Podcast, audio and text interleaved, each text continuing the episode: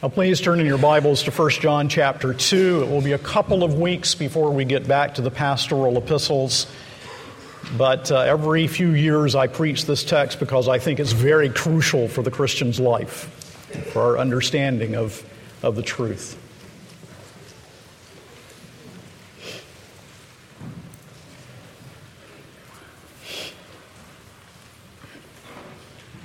Let's bow in prayer before reading. Almighty God and our Father, we thank you for giving to us this inspired word, and we pray that the Holy Spirit, who has given to us this word by divine inspiration, will also now illumine its meaning to our hearts. And we pray that in fresh ways this truth will be, will be impressed upon our hearts so that we may live for Christ and remember our righteous advocate moment by moment. But Father, there also are undoubtedly those here who have never trusted in the Lord Jesus Christ, and we pray that they will this morning entrust themselves to Jesus Christ through the powerful operations of your Holy Spirit, through whose power we pray in the name of Jesus Christ our Lord. Amen. 1 John chapter 2, the first two verses. This is the word of God. My little children, I'm writing these things to you so that you may not sin. But if anyone does sin, we have an advocate with the Father, Jesus Christ, the righteous. He is the propitiation for our sins, and not for ours only, but also for the sins of the whole world. Now, it should be plain from the start that John's ultimate purpose in writing these verses by divine inspiration is the full and free forgiveness of the gospel, that we may know it, that we may embrace it, understand it, and that it may keep us from sin. He is not writing to excuse sin, but that as we deepen our understanding of the gospel, we will eschew sin, hate sin, and love Christ more. How can we think of what it costs the Son of God to save us from our sins and be casual about sin? However, even the most godly Christian in this world still has a sinful heart. What do we do when we sin? Well, the Lord has told us in the first chapter, in verse 9, what we are to do when we sin. If we, and He's talking to Christians here, if we confess our sins, He is faithful and just to forgive us our sins and to cleanse us from all unrighteousness. He's made it plain that we are to see sin the way he sees it. The word confess, homologeo, means to say the same thing. We are to say what God says about it. We are to condemn it and to confess it and to trust him for his faithful forgiveness. How can we walk confidently in that pardon? Well, that's what 1 John 2 1 and 2 is all about. Now, as we look at 1 John 2 1 and 2, the first thing that I want us to see is that forgiven sinners are still sinners. Forgiven sinners are still sinners. Allow me to make it plain that forgiven sinners are completely forgiven and completely pardoned. Let's take a few moments to look at Old Testament passages that reflect upon this truth. In the 103rd Psalm, Psalm 103, we have this beautiful Old Testament language that references our forgiveness. In Psalm 103, beginning at verse 10, He does not deal with us according to our sins, nor repay us according to our iniquities. For as high as the heavens are above the earth, so great is his steadfast love toward those who fear him. As far as the east is from the west, so far does he remove our transgressions from us. Or turning over to the book of Isaiah, the 43rd chapter, Isaiah 43, verse 25.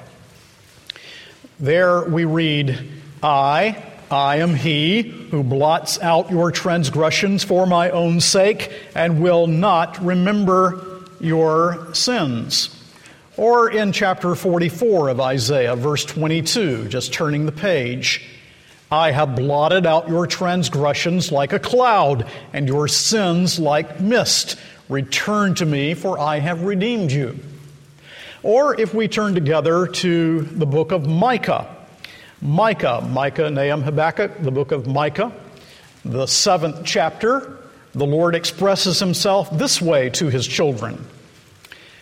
Micah 7, verse 18 and following. Who is a God like you, pardoning iniquity and passing over transgression for the remnant of his inheritance? He does not retain his anger forever because he delights in steadfast love. He will again have compassion on us. He will tread our iniquities underfoot. You will cast our sins, all our sins, into the depth of the sea. And if we were to move into the New Testament, we would see passage after passage after passage reflecting this language, and passage after passage that teaches that forgiven sinners are justified in God's court of law. Now, that's what we need to remember. Before we see anything else in the text, that forgiven sinners are completely forgiven. That in God's court of law, we are declared, who are believers in Jesus, just. We are justified. We are completely accepted. That when you believe in the Lord Jesus Christ, you can say, I am declared righteous. That it is an act once for all, not a process. It is unrepeatable. That I am dressed with finality in Christ's righteous robe, and none can remove it. I am righteous in the sight of God's law. Nothing need be added, nothing can be subtracted. I am forgiven. I am justified. I'm accepted in God's court of law. Now, is there anything more thrilling than that? That we sinners can come into the presence of a holy God and know that we are, by faith in Jesus Christ, completely forgiven and utterly accepted. But forgiven sinners are still within our hearts sinners. In God's court of law, judicially, we are pardoned, accepted, but in my heart I still sin. Let's go back to 1 John chapter 1 and remember what he says in verses 8 and following. If we say, again, he's addressing Christians, if we say we have no sin, we deceive ourselves and the truth is not in us. If we confess our sins, He is faithful and just to forgive us our sins and to cleanse us from all unrighteousness. If we say we have not sinned, we make Him a liar, and His word is not in us. And as we come to chapter 2, my little children, I'm writing these things to you that you may not sin, but if anyone does sin. And so he teaches us that forgiven sinners are sinners still. So, how do we bring this together? I think the question that I've most been asked in my pastoral ministry is this question. If I am completely accepted, completely forgiven, and completely pardoned through the blood of Jesus Christ, why is it necessary that I continue to confess my sins? How do we bring these things together?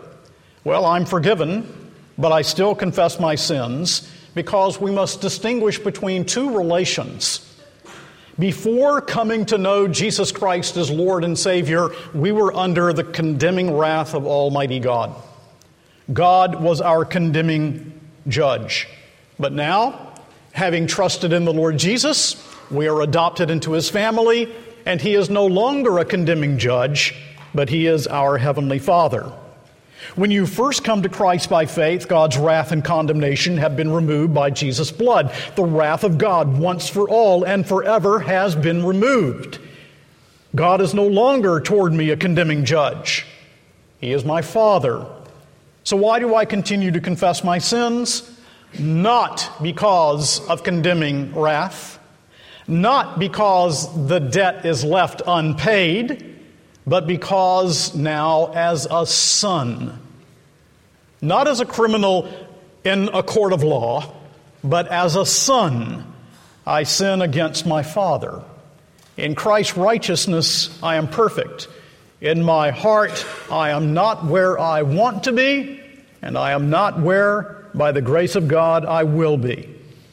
Justified sinners are still sinners in our hearts, but we do not love it we do not enjoy it, we do not habituate it, and we do not sin without struggle, which is what Romans 7 is all about. So, do you understand?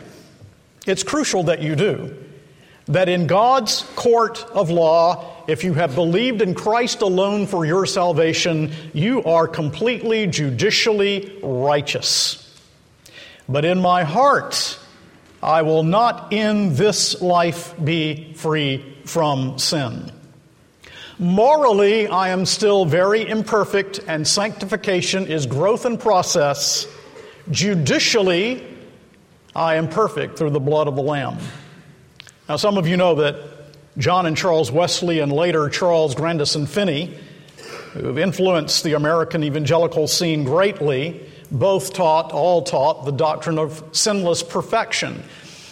Without going into detail, they actually did teach that a Christian could in this life get to the point that he did not morally fail, that he did not sin. Well, that's nonsense. There's a story that an old preacher told, and I bring it into the pulpit with me this morning. It's about a little girl who had been left by her parents with another family while her parents were away. And when at last, the preacher says, the mother and father returned for her, she was on her way home, and she said to her father, Daddy, there are four little boys at that house where I've been staying. Yes, I knew that, he said. Daddy, they have family worship there every night. I'm glad to hear that, said the father. Daddy, every night their father prays for those four little boys. That's as it should be. He prays, Daddy, he prays that God will make them good boys and that they won't do anything naughty, said the little one. Well, that's very nice. She was silent a moment, and then she said, But Daddy, he hasn't done it yet. and the preacher goes on to say there are a great many folk like that. We're praying that God will make us good, that God will make us holy, that our lives may be lives of victory. But I'm afraid that many of us have to confess God hasn't done it yet we recognize the fact that we do sin. Now, God is at work in the heart of every Christian. He is sanctifying us, He is growing us, even at times that we cannot tell. But no Christian can at, can at any point in this life say, morally, I am where I will be. We will be made perfect in holiness when we die and not before, in terms of our hearts, in terms of our affections, morally speaking.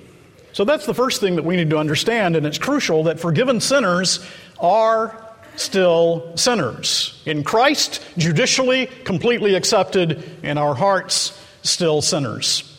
The second thing we want to see as we look at the text is that justified sinners do not lose our Savior when we sin. So we read in verse 1 of 1 John 2 My little children, I'm writing these things to you so that you may not sin, but if anyone does sin, we have an advocate with the Father, Jesus Christ the righteous. We have an advocate, a present tense. He is qualified to plead our case, to stand for us. He is in the Father's presence for us. And so, Christian, you sinned. And you know within your heart that it's an awful thing. It is. I'm not going to minimize it. The Bible would never minimize it. It's an awful thing when I sin. There's still indwelling sin.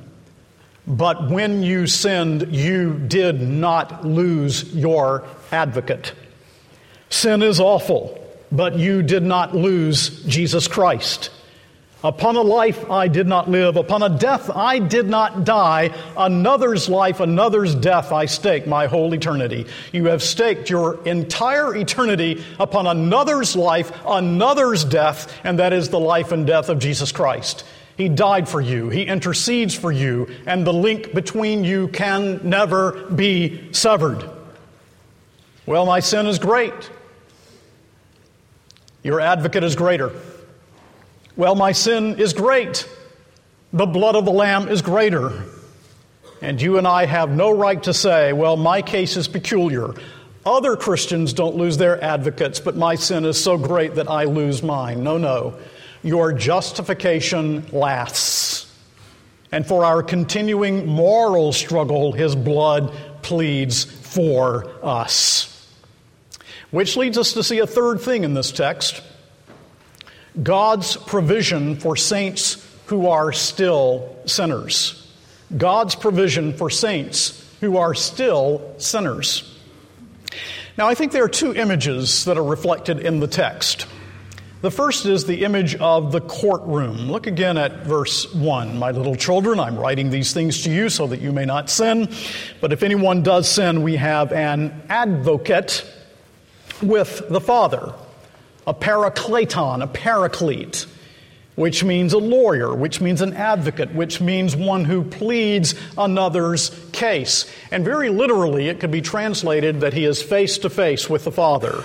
It's the same expression we have in John 1 1. In the beginning was the Word, and the Word was with God, or face to face with God. The same thing here. He is face to face with the Father, literally toward the Father. In the Father's presence for you, believer, is your righteous advocate. The Father in love provided the one who averted God's wrath, and he is now our advocate. And notice in the text that it says, We have an advocate with the Father. And never has a simple present tense meant more. This means that the once for all, finished, never to be repeated sacrifice of Christ on the cross for you continues to avail for you now and forever because your advocate pleads your case in heaven.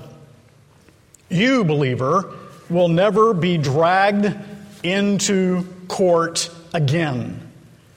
So we sing, My sin, oh, the bliss of this glorious thought. My sin, not in part, but the whole, is nailed to the cross, and I bear it no more. Praise the Lord, praise the Lord, oh my soul. One cross, one Savior, one intercessor, and you need no other. But there's another image that is found here, and it's the image of the temple and the temple worship. And we find it here in this word propitiation. It's here in verse 2. He is the propitiation for our sins, and not for ours only, but also for the sins of the whole world. The apostle Paul of course uses that expression in Romans 3:25 whom God has put forward as a propitiation by his blood to be received by faith. And so Christian your case is in the hands of the one who satisfied divine wrath. That's what propitiation means. He has satisfied completely, He has quenched utterly with His shed blood the wrath of God. And of course, the backdrop to this is all the way back in Leviticus 16, the Day of Atonement, upon which Hebrews chapters 9 through 10 comment. Do you remember what you find in those chapters? Jesus Christ, according to those chapters, passes through the heavenly court into the Holy of Holies, where God is present, not once per year, as did the high priest, not with the blood of bulls and goats, but with his own blood. Not for his own sins, for he has no sin, but for others, Hebrews tells us. A spotless sacrifice offered himself once for all at the end of the ages and now he is seated at God's right hand where his blood continues to purify our hearts. Charles Spurgeon put it this way He seems to say to the great Father, in the day when the sinner stands arraigned, Yes, my father, that sinner was unrighteous, but remember that I was accepted as his substitute. I stood to keep the law for him and gave my act of obedience. I went up to the cross and bled, and so gave my passive obedience. I have covered him from head to foot with my doing and my dying. I have so arrayed him that not even the angels are adorned as he. For though they may be clothed with the perfect righteousness of a creature, I have given them the righteousness of God himself. I am become unto my people the Lord their righteousness. See, I have taken the jewels out of my crown to bedeck them, the garments from my own back to cover them, and the blood from my own veins to make the dye in which I have dipped their garments, till they are purpled with imperial, glory. What can there be asked more for the sinner than this? Jesus Christ, the righteous, stands up to plead for me and pleads his righteousness. And mark, he does not say, if I do not sin, but if I do sin. There is the beauty of the text. It does not say, if any man do not sin, we have an advocate, but if any man sin, we have an advocate. So that when I have sinned and come creeping up to my closet with a guilty conscience and an aching heart and feel that I am not worthy to be called God's son, I have still an advocate because I am one of the many men that sin. I sin and I have an advocate Oh, I know not how to express the joy I feel in my soul to be able to put it so. It is not if any man be righteous, we have an advocate. It is not if any man be prayerful and careful and godly and walk scripturally and in the light and so on. But if any man sin, we have an advocate. Oh, my soul. There is music of God's heart in those words, music such as the prodigal heard at the festival when he re- returned and was welcomed. If any man sin, we have an advocate with the Father, Jesus Christ, the righteous. Christ, then, people of God, by his advocacy, presents for you the merit of his blood, answers every indictment, and stands for our acquittal because the law of God is satisfied. And when we read in 1 John 1 9, if we confess our sins, he is faithful and just to forgive us our sins and to cleanse us from all unrighteousness. And it says that God is faithful and just. He is faithful and just and can remain faithful and just because we have Jesus Christ, the righteous advocate, who stands for us. And Jesus fulfills, in fact, what the high priest fulfilled only in symbol in the Old Testament. Well, what does this mean for you? And what does this mean for me? Man, it means a lot. It means so much I can't say it all this morning. But it means this first. It means, and this is the fourth thing, what does it mean for you and for me? It means that sin should be more and more ugly to me as I reflect upon these truths. Isn't that right? The deeper my knowledge of the gospel, the more I feel his mercy. The more I recognize God's goodness to me in Christ, the more my gaze is fixed on the Lamb of God that has taken away my sin, the more detestable sin should be to me. I don't say I have an advocate with the Father, therefore I'm going to go live a life of sin. I say He died for me and is my advocate when I sin, but oh, I don't want to sin. Thomas Watson, the Puritan, put it this way The sight of Caesar's bloody robe incensed the Romans against them that slew him. The sight of Christ's bleeding body should incense us against sin. Let us not parley with it. Let us not parley with it. Let that not be our joy. Listen to this. Let that not be our joy, which made Christ a man of sorrow. Old John Brown of Edinburgh, one of our forefathers, says the value of the blood of Christ is the measure of the demerit of sin. The value of the blood of Christ is the measure of the demerit of sin. And so this text does not function to give us flippant views of sin and of sinning. I write these things so that you may not sin. But if anyone does sin, and who of us can say that we do not daily? We have an advocate with the Father, Jesus Christ the righteous. It means that I hate sin, but also it means, and this is the next point of application awful though sin is, when I do fail, the door of mercy is not shut. Now, I'm speaking to someone now, and this ought to mean a lot to you. I'm speaking to someone, some ones out there this morning, and you know that you are not following Christ as you should. You know that you are clinging to sin. You know that there are idols of the heart. You know that you have broken God's law. you have trusted in the Lord Jesus Christ and you are not walking faithfully as a son or daughter of the living God. You need to hear this. Let's always come back to first principles, folks. And these are first principles, these are basic. Go back to bedrock. Immerse your conscience in Jesus' blood. Trust in his sacrifice. Depend upon his advocacy. Believe, repent, confess, knowing that you have an advocate with the Father. That he is the Savior of sinners, not the sinless. And go to him. Go to him as your advocate. Return. Turn back. To apply this truth even more pointedly, the truth of Christ's righteous advocacy was not only true for those addressed by John directly, but for believers here and now or wherever, whenever they may be found. And that, I am convinced, is the reason that he adds in verse 2.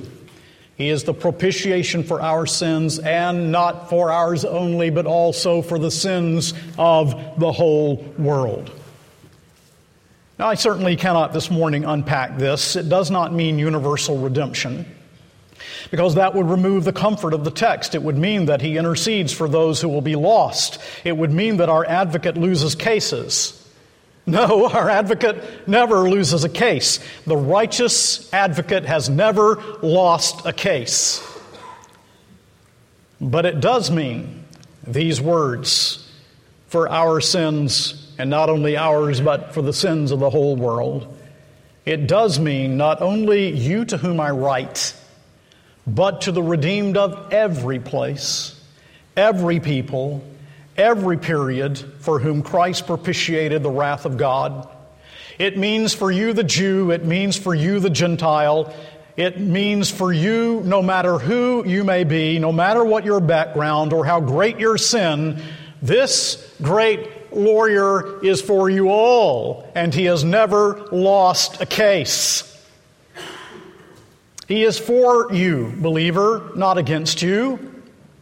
He is your righteous advocate in heaven, believer, and he presents the merit of his blood, and he answers every indictment.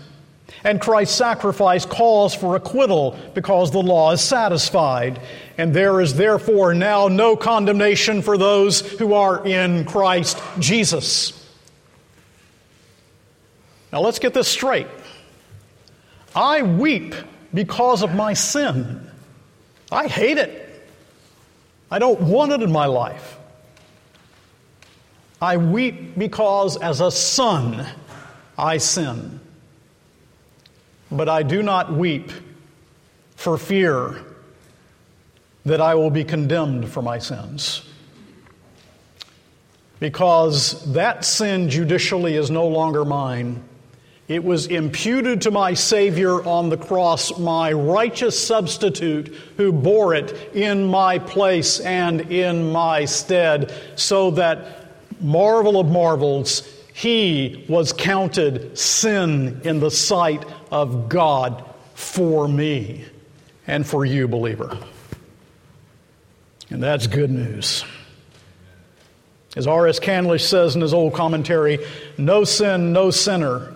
Listen to this no sin, no sinner is beyond the reach of the great atonement.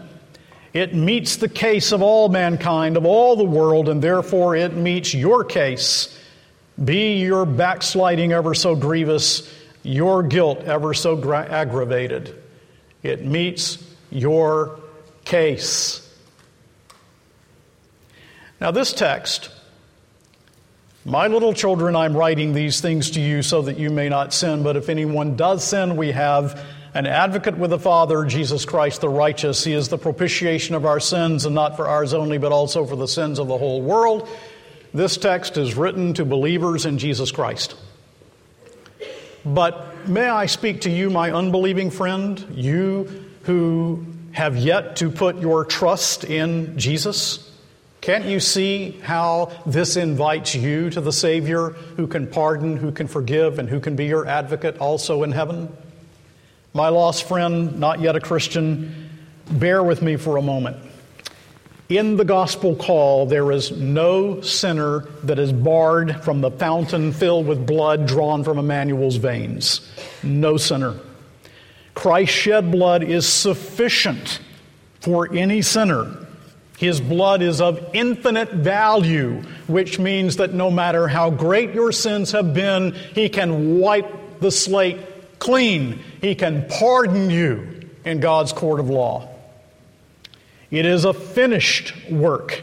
You add nothing to it. You can't work it up. You can't work your way into a savable state. He has done it all.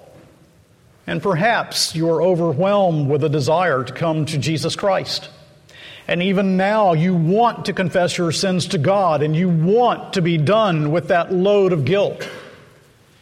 Perhaps as you were on your bed at night, your heart has been beating and essentially, it speaks to you and it says, I'm lost, I'm lost, I'm lost, I'm lost, I'm lost. But you would like for your heart to beat, I'm saved, I'm saved, I'm saved, I'm saved. You want that. You desire that. You do not want to stand before Him on the day of judgment naked and hopeless. You know that you cannot establish your own righteousness. You know that you need a substitute in your place who bore your sin. You want to be reconciled to God. Where, where do such thoughts and feelings and desires come from? They don't come from us by nature because the Bible says by nature we hate God. We don't want Him. If you find your heart desiring Christ this morning, it is because God, the Holy Spirit, is at work. These thoughts and feelings can come only from the Holy Spirit. They come from the throne of the all conquering Savior who draws sinners to Himself. In other words, in order for us sinners to want to come to Christ, it is because God acts to change our sinful dispositions, and this is the best of news. Otherwise, we would be hopeless forever. So the word is this this same Savior who has saved others around you has declared us righteous through his blood forever, who has pardoned us as an act in God's court of law, this same Savior is the Christian's advocate whose blood will plead for us until he takes us all the way home. This is the same God who is working within the Christian's heart to sanctify our souls and to help us to love Christ more.